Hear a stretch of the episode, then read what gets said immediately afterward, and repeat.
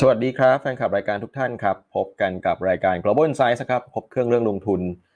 เรื่อยผลิตภัณฑ์การลงทุนที่หลากหลายนะครับไม่ว่าจะเป็นกองทุนรวมนะครับหรือว่าการลงทุนตรงในต่างประเทศหรือว่า global trading นะครับเพื่อช่วยท่านวางแผนการลงทุนในระยะยาวนะครับเพื่อบรรลุเป้าหมายทางการเงินของท่านนะครับ วันนี้เรามาพูดคุยกันในบ่ายวันพุธนะครับ วันนี้วันที่ 4 สิงหาคมนะครับ ผมอยู่กับ น้องนิกกี้ธิดารัตน์นะครับผู้เชี่ยวชาญด้าน asset allocation ของเราครับ ค่ะ สวัสดีนักลงทุนทุกท่านนะคะ สวัสดีพี่พี่ทุกทุกๆท่านด้วยค่ะ สวัสดีพี่ก่อด้วยนะคะ สวัสดีครับนิกกี้วันนี้เรามีเรื่องราวพูดคุยกันน่าสนใจเลยเนาะนะครับใช่ค่ะมีเรื่องราวหลากหลายเรื่องราวเลยค่ะนอกจากใน paper ที่เราเพิ่งออกไปเมื่อวานนะคะ แล้วก็เรามีเขาเรียกว่าอะไรเป็น เรื่องนอกเหนือจากใน paper อันนั้นด้วยอ่าแต่จะเป็นอะไรนั้นเราอุบไว้ก่อนอ่าอย่างนี้ดีกว่าครับผมครับ ก็น่าจะเป็นเรื่องการลงทุนที่ใกล้ตัวกับหลาย ๆ ท่านเนาะนิกกี้เพราะว่าแน่นอนทั้งค่ะครับในเรื่องของหุ้นไทยนะครับ แล้วก็หุ้นจีนเองเนี่ยหลาย ๆ ท่านก็มีไปลงทุนในกองทุนอ่าที่ไปลงทุนในต่างประเทศในหุ้นจีนอยู่หลายท่านก็ถือว่าเป็นกองที่ คนไทยน่าจะค่อนข้างคุ้นเคยเนาะนิกกี้หุ้นจีนเนี่ยใช่ค่ะใช่ก็เอ่ออาจจะเป็นผลสืบเนื่องมาจากตั้งแต่ปีที่แล้วพี่เกาะเราก็มีการเชียร์หุ้นจีนมาตลอดอะไรอย่างเงี้ยค่ะจะลูกค้าหลายท่านก็อาจจะยังถือโฮอยู่ในพอร์ตอะไรอย่างเงี้ยนะคะเดี๋ยววันนี้เราจะมาอัปเดตให้ฟังกันเนาะพี่เกาะเนาะว่าเอ่อครับท่านควรจะมีมุมมองยังไง ควรจะเอ่อเขาเรียกว่ารับมือแบบไหนอะไรอย่างนี้ค่ะ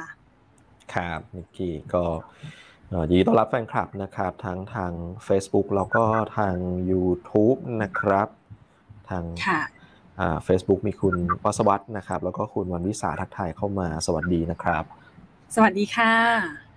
ครับผมส่วนใครมีคำถามก็ถามเข้ามาได้นะครับ ในเรื่องของ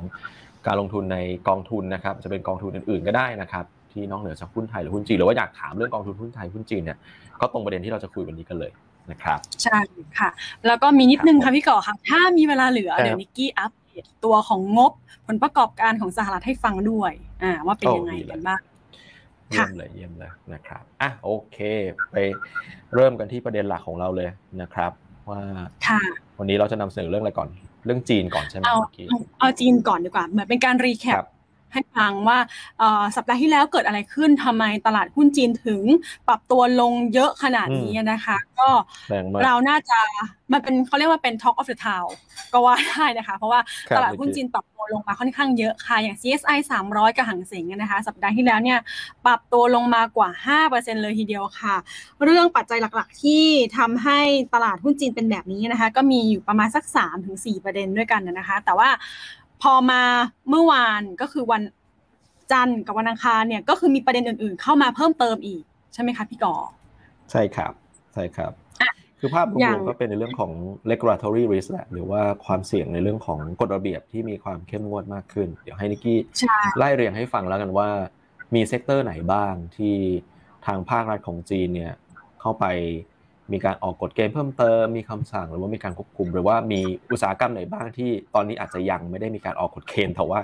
ตลาดก็เริ่มกลัวๆแล้วว่าเดี๋ยวจะโดนบันดาลต่อไปหรือเปล่า นะครับได้ค่ะ คือต้องทำตัวเป็นโคศกจีนก่อนว่า ด้วยความที่จริงเขาออก regulatory risk อย่างนี้ยนะคะเพราะเพราะเขาเนี่ยต้องการให้เศรษฐกิจจีน หรือว่าตลาดหุ้นจีนเนี่ยเติบโตในระยะยาว และแน่นอนว่าการกระจายรายได้เนี่ยไม่ได้กระจุกตัวแค่คนรวย อยากจะให้กระจุกตัวไปถึงเขาเรียกว่าอะไรอะมณฑลไปทุกๆมณฑลด้วยนะคะเขาก็เลยจำเป็นที่จะต้องออกมาตรการพวกนี้ออกมา นะคะครับอะอย่างข่าวแรกกันก่อนนะคะ ในสัปดาห์ที่แล้วนะคะ ก็จะมีตีตี้นะคะที่ออกมาคือตีตี้เนี่ยต้องบอกก่อนว่าเป็นเอ่อหุ้นที่ทำเหมือนกับว่าเป็น ride hailing นะคะก็คล้ายๆกับ Uber บ้านเรา Uber หรือ Grab อืมเป็นครับเหมือนส่งแท็กซี่ส่งอะไรอย่างเงี้ยค่ะ บ้านเรา อืมครับหเรีลัยงกรจาถก IPO อ่าเรียกรถใช่ หลังจากอืม IPO ที่อเมอเมสหรัฐอเมริกาได้แค่สองวันนะคะ หลังจากนั้นเนี่ยครับรัฐบาลจีนก็ออกมาบอกว่า คุณเนี่ยใช้ข้อมูลที่คุณมีอยู่เกี่ยวกับเอ่อเกี่ยวกับข้อมูลของประชากรเนี่ยใช้แบบไม่เหมาะสม ใช้แบบผิดประเภทอ่าถือเป็นการฝ่าฝืนกฎหมายของเขาค่อนข้างรุนแรงนิดหนึ่งอะนะคะ และบริษัทแม่ของคุณเนี่ยก็ไปเหมือนแบบเหมือนเป็นการหลบเลี่ยงภาษีนิดนึงนะคะพี่ก่อ เพราะไปจดที่อืมเกาะเวอร์จินไอแลนด์ครับ แบบนี้นะคะ ก็ทำให้หุ้น DiDi เนี่ยค่ะ ปรับตัวลงมาค่อนข้างเยอะเลยค่ะสัก คือราคาเนี่ยต่ำกว่า IPO อีกนะคะ อย่างที่ข่าวบอกก็ลงมาสัก 19%ด้วยกันค่ะอ่าอีกประเด็นหนึ่งนะคะ ก็จะเป็นในเรื่องของ Tencent ค่ะ Tencent เนี่ยก็อาจจะเป็นประเด็นรองลงมานิดนึงนะคะ จีนเนี่ยมีคำสั่งให้ Tencent เนี่ยเหมือนกับยกเลิกเกี่ยวกับลิขสิทธิ์การผูกขาดเพลงนะคะ หรือว่าเป็น exclusive music license rights นะคะ ก็ ให้เหมือนให้แบ่งให้ค่ายอื่นเขาทำบ้างอืมและอีกครับประเด็นหนึ่งค่ะก็คือการที่จีนเนี่ยเขามีการออกคำสั่งเพื่อปกป้องคนขับรถส่งอาหารนะคะอืมตรงนี้ครับก็ไม่ว่าจะเป็นในเรื่องของรายได้นะคะ ในเรื่องของการทำงานที่เอ่อความปลอดภัยในการทำงาน ความปลอดภัยต่ออาหารด้วยนะคะ ตรงนี้ก็ทะส่งผลกระทบต่อหุ้นเหมือนเอ่อเหมาไถเอ้ยเหมยตวนอ่าอ่าส่วนครับ ใช่เหมือนตวนค่ะ ก็ทำให้หุ้นครับเหมยตวนเนี่ยลงไปกว่า 30%นะนะคะอะอืมแล้วเมื่อวันอังคารวันจันทร์อังคารที่ผ่านมาค่ะ ก็มีอีกสองประเด็นที่เข้ามาล่าสุดนะคะ ก็คือว่าอันดับแรกค่ะเอ่อจีนเนี่ยสั่งให้ตัวของ Tencent นะนะคะก็คือเหมือนจีนเขาออกมาพูดว่าการที่เด็กๆเนี่ยติดเกมออนไลน์เนี่ยมันเหมือนกับเหมือนการเสพฝิ่นอืมคือเขาออกมาบอกครับบอกแค่นี้ บอกแค่นี้รุนแรงนะ Tencent ก็ใช่ Tencent ก็เหมือนแบบ panic อะตกใจอ๋อรับรับทราบครับ เดี๋ยวผมจะรีบไปเอ่อเขาเรียกว่าดูกฎเกณฑ์ใหม่ทั้งหมดเลยแล้วกันอะไรอย่างเงี้ยค่ะ ครับอืมคือนิกกี้ก็ไม่มั่นใจเหมือนกันค่ะพี่ก่อว่ารัฐบาลจีนเนี่ย เรียนก็เรียนก็ไม่ให้เรียนเล่นก็ไม่เล่นไม่แน่ใจว่า เอ๊ะจะให้ไปแข่งโอลิมปิกเดียวหรือเปล่าก็จะสนับสนุนไปเล่นกีฬาอะไรกันนะเมื่อกี้หรือว่าก็แบบไปงานศิลปะวาดรูปอะไรอย่างเงี้ยอาจจะเป็นแนวก็ น่าจะเป็นอย่างนั้นค่ะพี่ก่อมาแข่งโอลิมปิกค่ะปีนี้อาจจะเหรียญไม่เข้าเป้า ครับอะอีกประเด็นหนึ่งนะคะ ก็คือจีนเนี่ยค่ะ ก็มีการเหมือนกับอุตสาหกรรมถัดไปที่คาดว่าจะได้รับผลกระทบนั่นก็คือในเรื่องของออโต้ชิปดิสติบิวเตอร์ผู้จัดจำหน่าย แล้วก็ผู้ผลิตอ่าตัวของชิปชิปรถยนต์นะคะ ครับ อะตรงนี้ก็เริ่มออกมาบอกว่าเออราคาที่ขึ้นมาก่อนหน้าเนี่ยดูเอ่อมันขึ้นมาร้อนแรงเหลือเกินดูเหมือนไม่สมเหตุสมผลไหมรัฐบาลจีนเขาก็จะมีการเหมือนไต่สวนตรงนี้นะคะ ก็ทำให้อย่างดัชนีที่เอามาให้ดูนะคะทางขวามือก็คือ CSI All ค Share รับ Semiconductor Product and Equipment ETF อะนะคะ ปรับตัวลงไป 6%แต่ว่าถ้าไปดูอืมไส้ในหุ้นแต่ละตัวอืมเขาเนี่ยก็คือลงติดฟอร์เลยใช่ไหมคะพี่ก่อ ครับก็ประมาณสิบเปอร์เซ็นต์เออลงสิบเปอร์เซ็นด้วยกันค่ะอ่าครับทีนี้ด้วยด้วยความที่เป็นอย่างนี้ยนะคะ ก็ทั้งหมดทั้งมวลเนี่ยทำให้ตลาดหุ้นจีนเนี่ยปรับตัวลงไปค่อนข้างเยอะค่ะ ก็ครับเอ่อนิกกี้ก็เอาดัชนีอันนึงมาให้ดูแล้วกัน เป็นดัชนีที่เป็นของจีนที่ไป listed ในอเมริกา ชื่อว่าดัชนีที่ชื่อว่า NASDAQ Golden Dragon China Index กันนะคะ ซึ่งมีทั้งหมดอยู่ 98 บริษัทด้วยกันนะคะ ที่มีการ listed อยู่ในอเมริกา ลงครับตั้งแต่เดือนกุมภาลงไปเกือบ50%แล้วพี่ก่อนนิกตีกลมๆโอ้โหโหดนะใช่เพราะฉะโหดมาก เพราะฉะนั้นเนี่ยเหมือนกับ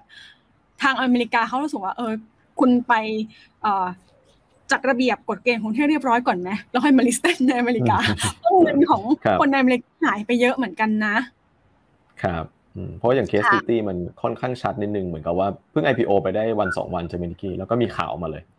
อ่ามีข่าวถัดไปก็มีข่าวตัวของเอ่อ after school เข้ามาอีก ก็คือพวกพวกครับติวเตอร์จีนอืมใช่ใช่แล้วค่ะใช่ครับนี่แหละค่ะเป็นเหตุทั้งหมดทั้งมวลที่ทำทำให้ตลาดหุ้นจีนปรับตัวลงมาค่อนข้างแรงนะคะ แต่ที่สำคัญค่ะกองทุนที่เราแนะนำไปอะไม่ว่าจะเป็น KTA Share TMB ES China A หรือว่าธนาชาติ EST ขีด ES ขีด China A นะคะที่เราเคยแนะนำไปทั้งหมดค่ะ เราต้องบอกอย่างนี้นะคะว่ากองทุนที่เราแนะไปทั้ง 3 กองเนี่ยไม่มีสัดส่วนการลงทุนในหุ้นสถาบันการศึกษานะคะที่ที่อาจครัจะบเคยมีข่าวก่อนหน้านี้นะคะ ดังนั้นเนี่ยครับถ้าเป็นเรื่องนี้ผลกระทบของกองนี้ก็ค่อนข้างที่จะจำกัดนะ อืมครับ อืมคือค่ะขอเสริมนิกกี้แล้วกันครับว่าโดยโดยภาพรวมเนี่ยคือ ตอนแรกเนี่ยเรื่องของเรื่องของ AST หรือว่า after school tutoring หรือว่าโรงเรียนสอนพิเศษเนี่ยมันเป็นประเด็นที่ค่อนข้างฮอตแล้วก็หุ้นแบบลงเยอะมาก ถือว่าเป็นเป็นเคสที่มีเรื่องเกี่ยวกับกฎระเบียบแล้วช่วงเนี้ยแล้วราคาหุ้นลงลงเยอะจริงๆเพราะหลายตัวลงไปประมาณครึ่งหนึ่งอะใช่ใช่อืมค่ะคราวนี้ก็เลยทำให้เอ่อกองทุนเองเนี่ยก็ต้องบอกว่า ก็ต้องปรับกลยุทธ์กันพอสมควรเลยนะครับเพราะว่าราคาผันผวนมาคราวนี้เราก็ไปรวบรวมข้อมูลมานะครับทางทีมเซเลจินก็ช่วยรวบรวมข้อมูลมาจาก partner ของเรานะครับก็เราก็เอ่อเป็นกองที่เราเรามีข้อมูลข้อมูลแล้วกันนะครับอาจอาจจะไม่ได้ครบอืมทุกกองที่เป็นหุ้นจีนที่มีอยู่ในตลาดเพราะว่าดูแล้วมันก็เยอะจริงๆหุ้นหุ้นจีนเนี่ยพอไปไล่ๆดูโอ้โห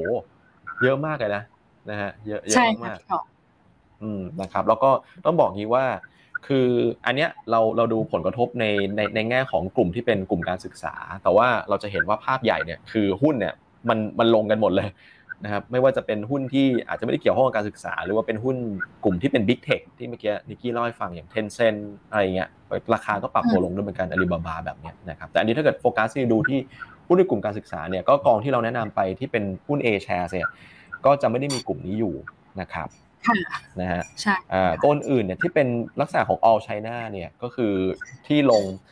คือไม่ลง A share อย่างเดียว คือไปลงใน H share หรือว่าหุ้นจีนที่ไป listed ที่ฮ่องกงหรือว่า ADR คือหุ้นจีนที่ไป listed ที่อเมริกาเนี่ยก็อาจจะมีบางส่วนที่มีหุ้นที่เกี่ยวข้องกับการศึกษาด้วยเหมือนกันนะครับนะฮะซึ่งก็ดูถ้าเกิดแต่ว่าถ้าก็ดูเปอร์เซ็นต์เนี่ยก็จะไม่ได้เยอะเท่าไหร่นะครับแต่ว่าก็จะมี อีกกลุ่มหนึ่งเหมือนกันที่เป็นกลุ่มในเรื่องของการศึกษาโดยเฉพาะเลยครับนิกกี้ค่ะครับผมก็คือ3 3กองข้างล่างเนี่ยนะครับก็ที่เราเป็น partner อยู่เนี่ยก็จะมีอยู่อยู่3กองนะครับ ซึ่ง master fund อันเดียวกันนะครับอืมก็ก็เลยเอ่อสิ่งที่เราได้รับข้อมูลมาจากทางมาสเตอร์ฟันเนี่ยก็คือจะเป็นข้อมูลเดียวกันนะครับ ก็จะมีอยู่อยู่สามเจ้าที่เป็นของไทยที่เป็น global education ซึ่งเขาไปลงในเรื่องของ education แต่ทั่วโลก แต่ว่าสัดส่วนใหญ่ๆเนี่ยมันก็มัน มันก็จะมีจีนอยู่อยู่ไม่น้อยเหมือนกันนะครับก็จะมีอยู่ค่ะอยู่สามเจ้านะครับ UOB เอ่อบลจ B principal นะครับซึ่งเอ่อช่วงก่อนหน้านี้ก็จะมีอยู่พอสมควรนะครับประมาณ 7-8%แต่ว่าพอ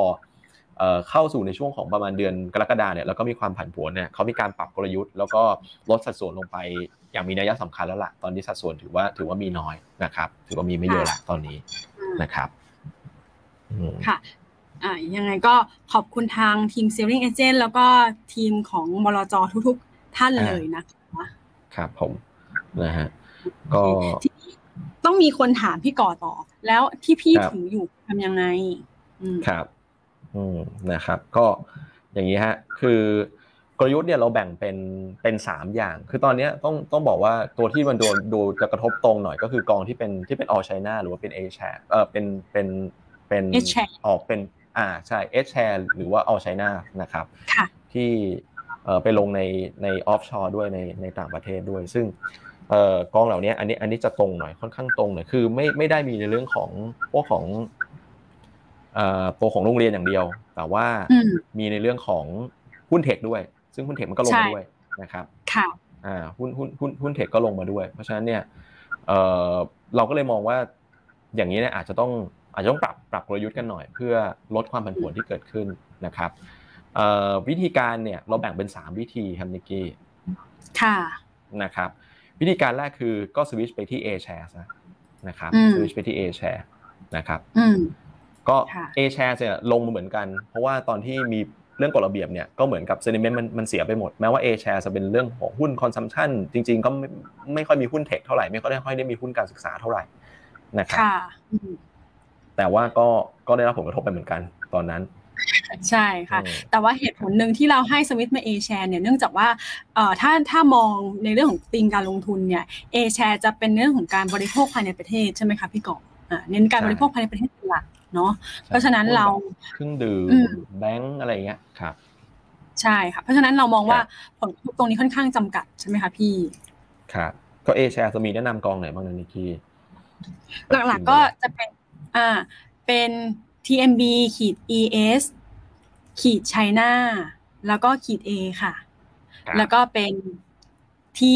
ขีด E อ่า KTA อะ T ขีด ES ขีด China แล้วก็ขีด A อ่าอันนี้ค่ะ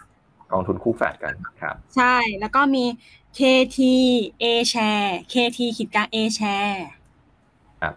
แล้วก็ขีดกลาง A ใช่ค่ะ หลักๆจะเป็น 3 กองนี้นะคะที่เราแนะนำค่ะ 2 อันแรกจะเป็น Master Fund ของ UBS ครับ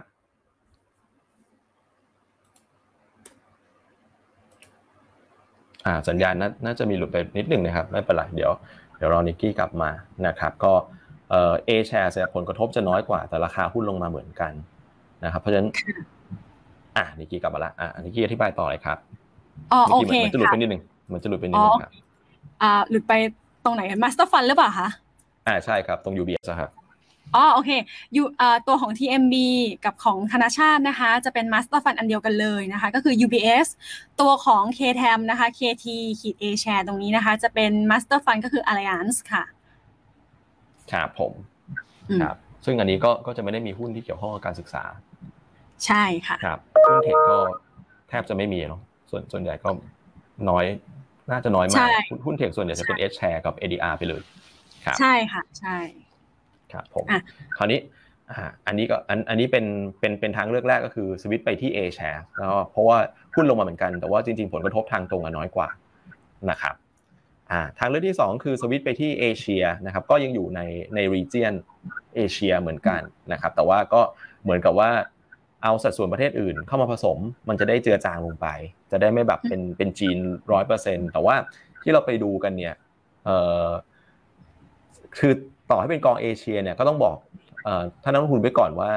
หุ้นจีนเนี่ยมีสัดส่วนไม่น้อยเวลาเป็นกองเอเชียแล้ว ก็ยังมีอยู่ประมาณ 25%ขึ้นไป 25 30 35%ค่ะครับอืมงั้นอันนี้ก็อาจจะเป็นทางเลือกหนึ่งที่เอ่อหลายคนอาจจะ รู้สึกว่ายังอยากจะลุ้นว่าหุ้นเทคอาจจะฟื้นได้อืมนะครับแต่ว่าก็ถ้าเกิดให้ถือเต็มๆเนี่ยก็อาจจะรู้สึกลำบากใจในช่วงนี้ คือมันอาจจะราคาผันผวนมากงั้นก็อาจจะเอาสัดส่วนประเทศอื่นเข้าไปผสมหน่อยอย่างเงี้ยครับค่ะก็อาจจะทำให้อ่าแต่ว่าเราก็ยังได้ลุ้นว่า ถ้าจีนถ้าพวกหุ้นเทคจีนฟื้นเนี่ย อันนี้ก็น่าจะตามไปได้ด้วยส่วนหนึ่งนะครับอ่าหุ้นเอเชียนี่เรามีแนะนำครับอ่าในเอ่คลิอป คือหุ้นเอเชียที่เรากองทุนหุ้นเอเชียที่เราแนะนำเนี่ยก็จะเป็นในเรื่องครับของ TMB เอ่อครับ Asian Growth Leader ใช่ไหมคะก็คืออ่า TMB GLF A R A G L F ใช่ค่ะ GLF คือเราต้องบอกคก่รัอบนว่าคือทั้งนิกกี้พี่กอบพี่โตโต้เนี่ยพยายามเสาะแสวงหากองทุนที่เอ่อลงทุนในเอเชีย แต่ว่าลงสัดส่วนจีนค่อนข้างคือเขาเรียกไม่มีจีนหรือมีจีนน้อยเนี่ย แทบจะไม่ได้เลยในอุตสาหกรรมยังยังหาไม่เจอตอนเนี้ย อ่าใช่เหตุผลคือด้วยความที่เอ่อตัวของเอเชียเนี่ยค่ะเขาจะใช้ตัวของ MSCI Asia X Japan เป็น benchmark เป็นอ๋ออ่อ่าเป็นตัว benchmark เป็นดัชนีชี้นำเพราะฉะนั้นเนี่ยครับถ้าเกิดเอาตัวนี้มาเป็นดัชนีชี้นำอะค่ะแน่นอนสัดส่วนในการลงทุนในจีนเนี่ยมันก็ค่อนข้างเยอะ ถ้าหากว่ากองทุนอันนั้นไม่มีการลงทุนในจีน แน่นอนก็ทำให้กองทุนเขาอะแพ้ benchmark อย่างเงี้ยค่ะพี่กออันนี้คือเหตุมครับนะครัค่ะบอะ โอเค ก็มีหนึ่งกองเนาะ AGLF สำหรับเอเชียใช่ค่ะครับผมอะทางเลือกที่สามก็คือ ออกไปนอกรีเจียนเลย ก็คือไปที่ develop market เลยนะครับอืมก็อันนี้ก็จะตามธีมใหญ่เรา ก็คือมองค่ะในเรื่องของให้น้ำหนักกับ DM มากกว่า EM นะครับค่ะก็จะไปสหรัฐหรือยุโรปก็ได้นะครับสหรัฐก็อืม S&P 500 ใช่ไหมอันนี้เป็นใช่ค่ะกอง passive ใช่ อ่าอ่ายุโรปก็เป็น SCB UEQ EUEQ แล้วก็ก่อนหน้านี้ค่ะก็มี KEUX ด้วยนะครับอืมอ่า ก็ก็จะประมาณนี้คือแบ่ง3สไตล์เลย สไตล์แรกคือก็ยังอยู่ในจีนอยู่ แล้วก็เน้นว่าคือ A share ลงมาพร้อมกับเอ่อหุ้นจีนที่เป็นหุ้นเทค แต่ว่าผลกระทบมันโดยตรงมันน่าจะน้อยกว่า ก็คิดว่าเวลาฟื้นน่าจะฟื้นกลับไปได้ได้เร็วกว่า ก็ทางเลือกแรกเป็น A share ค่ะทางเลือกที่สองก็คือว่าเอ่อคุณอาจจะยังยังอยากลุ้นหุ้นหุ้นเทคจีนอยู่บ้างอืมแต่ก็เอ่อถ้าให้ถือเต็มๆอาจจะรับความผันผวนไม่ไหว ก็อืมเอาสัดส่วนเอเชีย ประเทศอื่นเข้าไปผสม ก็เลือกเป็นค่ะ AGLF หรือว่าหุ้นเอเชียนะครับหรือทางเลือกที่สามก็คือว่า โอเคฉันขอพักจากห่างกันสักพักกับหุ้นจีนชั่วคราว ก็ย้ายรีเจนไปเลย เหมือนโดนบอกเลิกค่ะใช่ใช่ก็ย้ายรีเจนไปเลย ก็คือไปยุโรปหรือไปอเมริกาเลยนะครับ ค่ะอะมีอีกนิดนึงพี่ก่อนที่อยากแถมอ่าให้นิกิตแถอะมได้จได้ริงมีทางเลือกๆที่สำหสี่รับไหมนักลงทุนทุกท่านอ่ามีทางเลือกที่สี่สำหรับนักลงทุนที่มองว่ายังไงฉันก็ต้องยืนหยัดในเรื่องของจีนที่เป็นเทคโนโลยีจริง ๆ ชอบจริงอืมๆรับความเสี่ยงได้นะคะพี่ก็จะแนะนำเป็นตัวของสองกองด้วยกันค่ะในอุตสาหกรรมที่มีนะ เป็นสตาร์ห้าสิบ อ่าเป็นเทคโนโลยีที่เป็นต้นน้ำตัวกลางและตัวเล็ก อ่าอ่าครับชื่อกองได้เลยใช่ไหมคะ ก็คือที่ได้เลย MB ครับได้เลยครับ TMB ขีด ES ขีด ES สตาร์ครัห้าบสิบอืมอีสตาร์ห้าสิบอันนี้เป็นใช่มิสค่ะมอลใช่ไหมนิกกี้เป็นมิสมอลค่ะ เป็นจีนต้น เป็นจีนเทคโนโลยีต้นน้ำที่สีจิ้นผิงเขาให้การสนับสนุน ตั้งแต่ตลาดหุ้นจีนที่เป็นเทคโนโลยีอะค่ะ สัปดาห์ที่ผ่านมาปรับตัวลงหมด มีสตาร์บอร์ดหรือสตาร์ห้าสิบเนี่ยนะคะ เป็น เขาเรียกว่าดัชนีเดียวที่ขึ้นสวนได้อ่าอ๋อเหรอฮะอีกกองหนึ่งน่าสนจใช่อีกกองหนึ่งก็คือ principal ครับ China Technology อ่าอ่าต้องมีขีดกลางเลยใช่ไหมใช่ค่ะ China Technology อันนี้ลองไปสอบถามได้ค่ะ นิกกี้อาจจะจำชื่อย่อได้ไม่เป๊ะอ๋อนะโอเคอันนี้โอเคอ่าอ่าอ่าอันนี้เป็นชื่อประมาณนี้แล้วกันว่า เดี๋ยวลองเดี๋ยวลองไปดูในแฟกชีเลยทีหนึ่งนะครับ principal China Technology ครับใช่ อย่างที่บอกไปจะเป็นจีนเล็กถึงจีนกลางนะคะที่เอ่อทางการจีนเนี่ยเขามีการผลักดันสนับสนุน เพราะว่าอย่างที่ควรทราบนะคะว่าเอ่อ five year plan ของจีนเนี่ยต้องการมีการผลักดันในเรื่องของ R&D ของเทคโนโลยี เพราะว่าเทคโนโลยีของจีนเนี่ยตามหลังอเมริกาประมาณสัก 5-10 ปีด้วยกัน เพราะฉะนั้นจีนครับต้นเอ่อตัวเล็กต้นน้ำอย่างเงี้ยค่ะ น่าสนใจทีเดียวอ่าอืมครับอะก็เป็นทางเลือกที่สี่ไว้นะครัใช่ว่า ถ้ายังชอบเทคยังชอบจีน ก็มาหลบที่มิสมอลดูน่าจะผลกระทบโดยตรงน่าจะน้อยกว่า ใช่ค่ะ ตัวที่โดนได้รับผลกระทบใหญ่ๆจะเป็นตัวปลายน้ำมากกว่า อันนี้ตัวต้นน้ำนะคะ ครับโอเคอะดีเลยนะครับมีทางเลือกการลงทุนเพียบเลยกับวันนี้ ใช่อะค่ะ โอเค ส่วนเรื่องที่สองเรื่องของหุ้นไทยครับนิกกี้ค่ะ อะหุ้นไทยนะคะก็อย่างที่ทุกคนทราบค่ะด้วยความที่ที่ผ่านอ่าสถานการณ์ที่ผ่านมานะคะ ฝุ่นค่อนข้างตลบใช่ไหมคะพี่ก่อเหตุการณ์เขาเรียกว่าไม่ว่าจะเป็นในเรื่องของจีนก็ส่งผลกระทบมาถึงไทยด้วยนะคะ แล้วก็ผู้จำนวนผู้ติดเชื้อภายในประเทศของเราวันนี้ก็ทำ new high อีกแล้ว 20,000 แล้วนะคะครับเอ่อผู้เสียชีวิตก็เร่งตัวขึ้นโดยตลอดนะคะ ก็ทำให้อ่า ที่เราออกอ่าก็ที่เราออก paper อันนี้นะคะเราเขียนสัปดาห์ที่ผ่านมา SET Index เนี่ยก็ปรับตัวลงต่ำกว่า 1,550 ใช่ไหมคะพี่กอใช่ใช่ครับใช่ก็ค่าเฉลี่ยตั้งแต่ต้นปีเนี่ย1,554 จุดนับถึงเมื่อวานนี้นะครับ ตอนนี้เราก็ยังอยู่ต่ำกว่านะ ตอนนี้เราวันนี้หุ้นลงอีกเมื่อวานเมื่อวานหุ้นขึ้นมา 15 จุดใช่ไหมก็ไปประมาณ 1540นะครับวันนี้ก็ลงมาหน่อยซึ่งจริง ๆ เอ่อธีมเนี้ยเราก็คอตั้งแต่วันวันจันทร์ละว่าเอ่อเอ่อหุ้นไทยลงมาใกล้ๆพันห้าน่าจะมีเด้ง rebound ได้บ้างนะครับ เพราะฉะนั้นค่ะคือถ้าเกิดใครคิดไม่ออกว่า จะซื้อหุ้นตัวไหนดีคือตลาดมันก็ยังอาจจะแบบ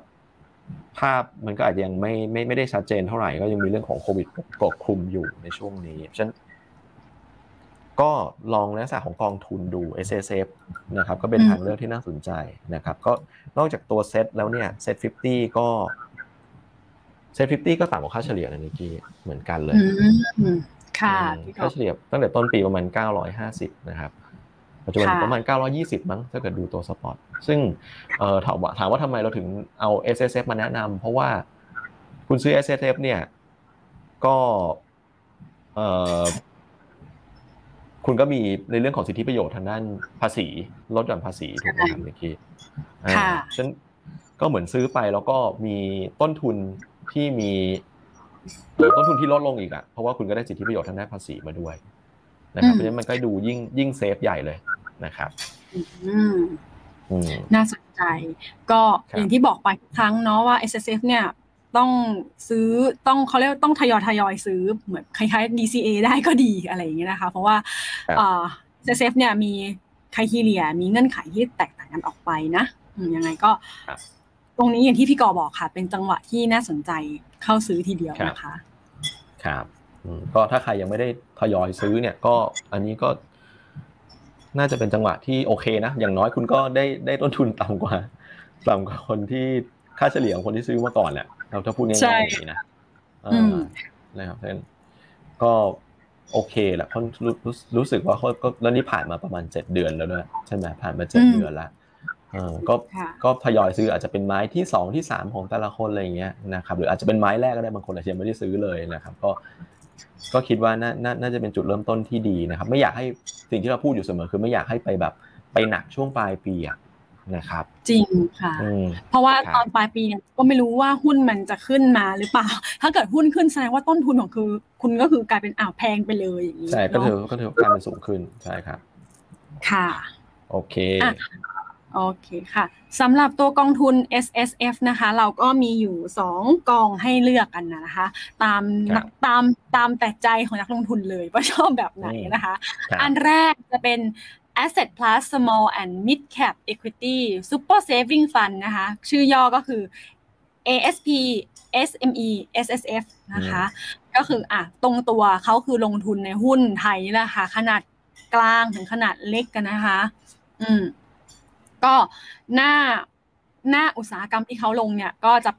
แบบนี้เลยค่ะ ก็คือเขาจะลงในเรื่องของขนส่งแล้วก็โลจิสติกค่อนข้างเยอะนะคะ เงินทุนแล้วก็หลักทรัพย์ตาม ตามมานะคะ แล้วก็พลังงานและสาธารณูปโภคก็ลองลงมาอีกค่ะ ตัวหน้าหุ้นครับก็จะมี GMT Wise ใช่ไหมคะ ตัว KCE Tisco ตามลำดับแบบนี้เลยค่ะครับอืมก็เป็นกองแอคทีฟนะ เพราะฉะนั้นก็เขาอาจจะไม่ได้ดูตัวของ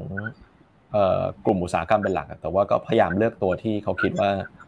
น่าจะมีแนวโน้มการเติบโตที่ดี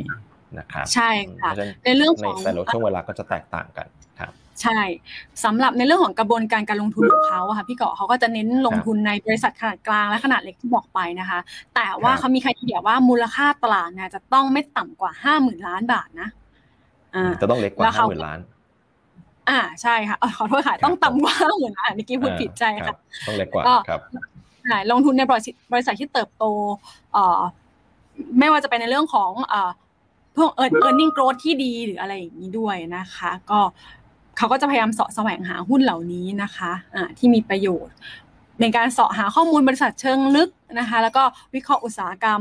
และโมเดลในการทำธุรกิจด้วยนะคะ ก็ครับอันนี้ก็จะเป็นกอง Active ของ Asset Plus นะคะ มาดูในเรื่องของ performance กันบ้างค่ะ ก็จะเห็นได้ว่าตั้งแต่ต้นปีจนถึงปัจจุบันเนี่ยถือว่าเขาทำผลงานได้ดีนะบีชเบนbeat benchmark ไปค่อนข้างเยอะทีเดียวอืมครับ แรงอยู่นะ แรงอยู่กองนี้คอ่ารับแรงอยู่ กล้องของเขานะคะทำผลงานตั้งแต่ต้นปีจนถึงปัจจุบันเนี่ยอยู่ที่เกือบเกือบยี่สิบแปดเปอร์เซ็นต์ในขณะที่ครับ benchmark นะก็คือตัว SET Total Return Index เนี่ยนะคะทำผลงานได้ประมาณสักสิบเอ็ดจุดห้าเปอร์เซ็นต์นะคะครับสามเดือนที่ผ่านมาเขาก็ยังถือว่าทำผลงานได้ดีนะคะเอ่อสามเดือนที่ผ่านมาตัวของกองทุนเนี่ยทำผลงานไปประมาณสักเจ็ดเปอร์เซ็นต์นะคะครับในขณะที่ตรงเซตเนี่ยทำผลงานไปแค่ เปอร์เซ็นต์เดียวเท่านั้นเองค่ะ อืมเซตคือเสมอตัวแต่กองนี้ก็ยังใช่ผลตอบแทนค่อนข้างดีอยู่ อันนี้ as of สิ้นเดือนมิถุนายนนะครับ ใช่ไหมใช่ใช่ใช่ค่ะข้อมูล as of ถึงสิ้นเดือนมิถุนายนครับใช่ผมค่ะ อืมอะโอเคอ่าเมื่อกี้กองแอคทีฟไปละส่วนอีกกองหนึงเป็นกองพาสซีฟใช่ไหมครับเมื่อกี้ใช่ค่ะ กอง passive นะคะก็คือกอง principal set 50 index นะคะ super saving fund ค่ะก็คือ principal set 50 SSF ขีด SSF นะคะ กองนี้ก็คือง่ายๆ ตรงตรงๆตัวอืมลงแบบ passive ลง set 50นั่นเองนะคะครับมีปตท AOT Delta CPO แล้วก็ปูนใหญ่นะคะ SCC นั่นเองค่ะครับกองนี้ก็ฟิฟตี้เลยอ๋อใช่ track ง่ายค่ะ ก็เปิดดูเลยว่าตอนนี้ Set 50เป็นยังไงแล้ว ก็คุณก็จะรู้เลยค่ะว่า performance ของกอง S S F ของคุณเป็นยังไงนะคะ แต่ว่าถ้าไปดูในเรื่องของผล ผลการดำเนินงานเนี่ยต้องบอกว่ากองนี้เนี่ยอาจจะมีแพ้ตัว benchmark นิดนึงนะคะกอง passive เนี่ยนิกกี้ต้องบอกก่อนว่ากอง passive เนี่ยอืมถ้าแพ้ benchmark เนี่ยก็ไม่ใช่เรื่องแปลกเหตุผลคือเขามีในเรื่องของค่าธรรมเนียมต่างๆนานาของเขาค่อนข้างเยอะอืมอย่างเช่น ค่าบริหารจัดการกองนะคะครับเอ่อค่าในเรื่องของเขาเรียกว่าอะไรเป็นเป็น brokerage fee ครับอ่าเป็นค่าเหมือนเหมือนซื้อขายหุ้นอะไรอย่างเงี้ยค่ะ แล้วก็ครับในเรื่องของปรับรอบเนี่ยเขาก็อาจจะ แต่ละที่ก็อาจจะไม่เหมือนกันด้วย ไม่เหมือนกับเซ็ตห้าสิบเอ่อ index อืมที่เป็น benchmark ครับด้วยอย่างเงี้ยค่ะ ก็จะครับมีความแตกต่างกันออกไปนะครับ ดังนั้นเนี่ยผลประกอบการก็อาจจะมีแพ้เอ่อ benchmark บ้างนิดหน่อยอันนี้ก็ครับถือว่าถือว่าไม่แปลกค่ะครับอืมก็อาจจะมีมีดิฟหรือว่ามีมีความต่างกันบ้างนิดนึงนะครับ แต่ว่าเทรนด์โดยรวมมันก็จะไปด้วยกันแหละนะครับใช่แล้วกันไปใช่ค่ะ ครับผมอืมโอเคอะโอเค อีกหนึ่งนาทีทันไหมคะเนี่ยไอ้หนึ่งนาทีหนึ่งนาทีอ่าทันครับหนึ่งนาทีอะได้ครับ เรื่องสุดท้ายค่ะนิกกี้อยากเอามาฝากจริงๆนะคะเป็นเรื่องผลประกอบการของตลาดหุ้นสหรัฐอเมริกานะคะ S&P 500 Index นะคะเราก็จะเห็นได้ว่าตัวของ earn ไม่ว่าจะเป็น Sales Surprise หรือว่า on- Earning Surprise นะคะของอเมริกาโดยภาพรวมทำผลงานได้ค่อนข้างดีทั้งหมดเลย ยกเว้น Utility อุตสาหกรรมเดียวเท่านั้นเนยนะคะที่ออกมาแพ้อ่าที่ออกมา แย่แย่กว่าคาดนิดนิดนึงอะนะคะ เหตุผลที่แย่กว่าคาดคุณไปดูในเรื่องของเอ่อบริษัทที่รายงานออกมา เพิ่งออกมาแค่ 9 บริษัทเท่านั้นเอง จากทั้งหมด 28 บริษัทนะคะครับอ่าก็เลยอาจจะเขาเรียกว่าบอกไม่ได้สักทีเดียวว่า utility เนี่ยอืมคือทำผลงานได้ไม่ดีหรือเปล่าอะไรเงี้ยค่ะเดี๋ยวต้องจับตาครับดูกันต่อไปนิดนึงนะคะ ส่วนในครับเรื่องของ e a r n i n g growth แล้วก็ sales growth บ้างค่ะ ตัวของ e a r n i n g growth แล้วก็ sales growth นะคะ อุตสาหกรรมที่ทำได้ดีเนี่ยก็จะเป็นธีมที่เป็น recovery เนาะเป็นธีมอืมเป็น value เนี่ยแหละค่ะ ก็เป็นครับ material industrial นะคะ มีอ่าตัวของ consumer discretionary แล้วก็ finance นะคะ ที่ออกมาครับเวอร์วังอลังการก้าวกระโดดไปถึงพันกว่าเปอร์เซ็นต์อย่างเงี้ย earning growth เนี่ยค่ะ ไปพันกว่าครับเปอร์เซ็นต์ไปแล้วค่ะ แต่สิ่งที่น่าสนใจก็คือ เรื่องของ growth ล่ะ หุ้น growth เป็นยังไง เทคโนโลยีแล้วก็ healthcare อาจจะเติบโตได้ไม่ถึงกับร้อยเปอร์เซ็นต์สองร้อยเปอร์เซ็นต์แต่ว่าคุณอย่าลืมนะว่า ตัวของหุ้น growth เนี่ยค่ะ ปีที่แล้วใน quarter สองปีที่แล้วเนี่ยช่วงเกิดโควิดเนี่ยเขาก็ทำผลงานได้ดีอย่างต่อเนื่องอยู่แล้วไง แต่ถ้าเป็นครับพวกแบบหุ้น value เนี่ยปีที่แล้วเขาทำผลงานได้ไม่ค่อยดีนะใช่ไหมคะบางตัวติดลบไปใช่หรืออะไรก็แล้วแต่ใช่เพราะฉะนั้นเนี่ยพอปีนี้เนี่ยครับตัวเลขก็เลยออกมาแบบ โอ้โห ระเบิดระเบ้อไปเลย นะคะครับก็โดยภาพรวมค่ะตลาดหุ้นอเมริกาก็อย่างที่พี่กอบบอกไปนะคะ ก็ยังครัทำบผลงานได้ค่อนข้างดีอยู่นะคะอืมตัวครับออกมากว่าครึ่งหนึ่งแล้วค่ะ ก็ถือว่ายังทำอืมผลงานได้โตได้ดีดีมากทั้งเลยใช่ครัค่ะบพี่กอบอืมครับผมอะโอเคนะครับ เต็มอิ่มเลยวันนี้หลากหลายเรื่องราวทั้งหุ้นจีนหุ้นไทยแล้วก็ปิดท้ายที่ตลาดหุ้นสหรัฐด้วยนะครับยังไงก็ ฝากแฟนคลับนะครับไลค์แชร์นะครับกดซับช anel เราด้วยนะครับเดี๋ยวเดี๋ยวก็เอ่อมาพบกันใหม่นะครับ ในช่วงของอืมวันพุธหน้านะครับ วันนี้ถึงเวลาละผมกับน้องนิกกี้ต้องไปก่อนละครับ ขอบคุณแฟนคลับรายการทุกท่านมากครับ ขอบคุณครับ สวัสดีครับ ขอบคุณค่ะ สวัสดีค่ะ